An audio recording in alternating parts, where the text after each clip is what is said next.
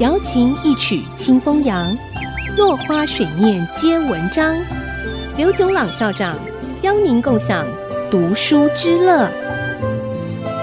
这里是爱惜之音 FM 九七点五，欢迎收听《落花水面皆文章》，我是刘炯朗。今天跟大家分享唐伯虎写的信，他写了一封向朋友借钱的信，我先把它翻成白话。近来没有收入，终日都是为找钱奔跑忙碌。您荷包满满，希望能够拿借一点，帮我一个忙，少迟数日，立即归还。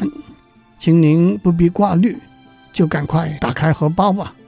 不过原文就需要逐句解释了。按照古代传说，有一种虫叫做青蝠，长得像蝉，体型比蝉稍微大一点。剩下来的子青符，不管被带到多远的地方，母亲符都一定会飞过去和子青符在一起。按照《淮南子》的记载，有一个叫做“青蝇还钱”的方法，把母亲符的血涂在八十一个钱上面，子青符的血涂在另外八十一个钱上面。到市场买东西的时候，用有母亲符的血的钱付账。有子亲府的血的钱留在口袋里头，有母亲府的血的钱就会自动飞回到口袋里头去了。不管这个说法是不是真的，青蝇就成为钱的代名词了。所以青蝇离我远去，近日没有飞来，就是近日没有收入的意思。中国古代的铜钱中间有一个方的孔，是以孔方兄。也是钱的代名词。至于铜钱中间为什么有一个孔呢？一个解释是可以用绳子串起来，方便携带；另外一个解释是制造的时候串在木棍上，方便修错铜钱的边缘。至于圆的钱、方的孔，是符合天圆地方的宇宙观。所以终日忙于寻找孔方兄，就是终日忙于找钱的意思。这封信里头还用了另外一个钱的代名词，那是万选。唐朝的一位文人张祖，他的文章写得很好，有如清钱般人人喜欢，万选万中。所以“清钱万选”这句成语是用来比喻文才出众的意思。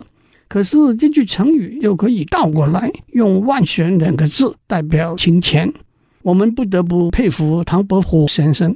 在一封短短借钱的信里头，从来不提“钱”这一个字，却用了三个代名词：轻浮、孔方兄和万选。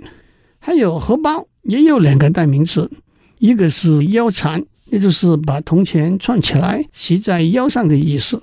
不过这又有一个相关的故事：有四个进京考试的年轻人遇到一位神仙，神仙答应送给每个人一个愿望。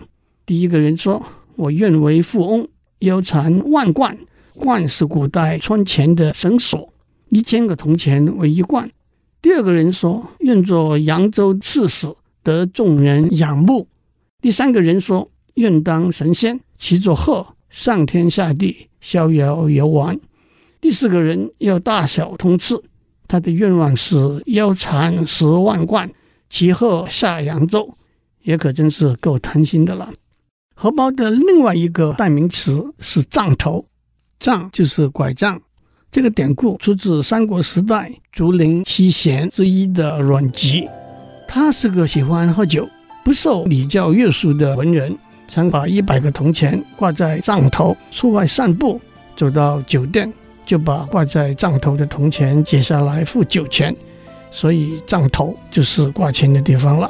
今天先讲到这里。我们下次再见。落花水面皆文章，联发科技真诚献上好礼，给每一颗跃动的智慧心灵。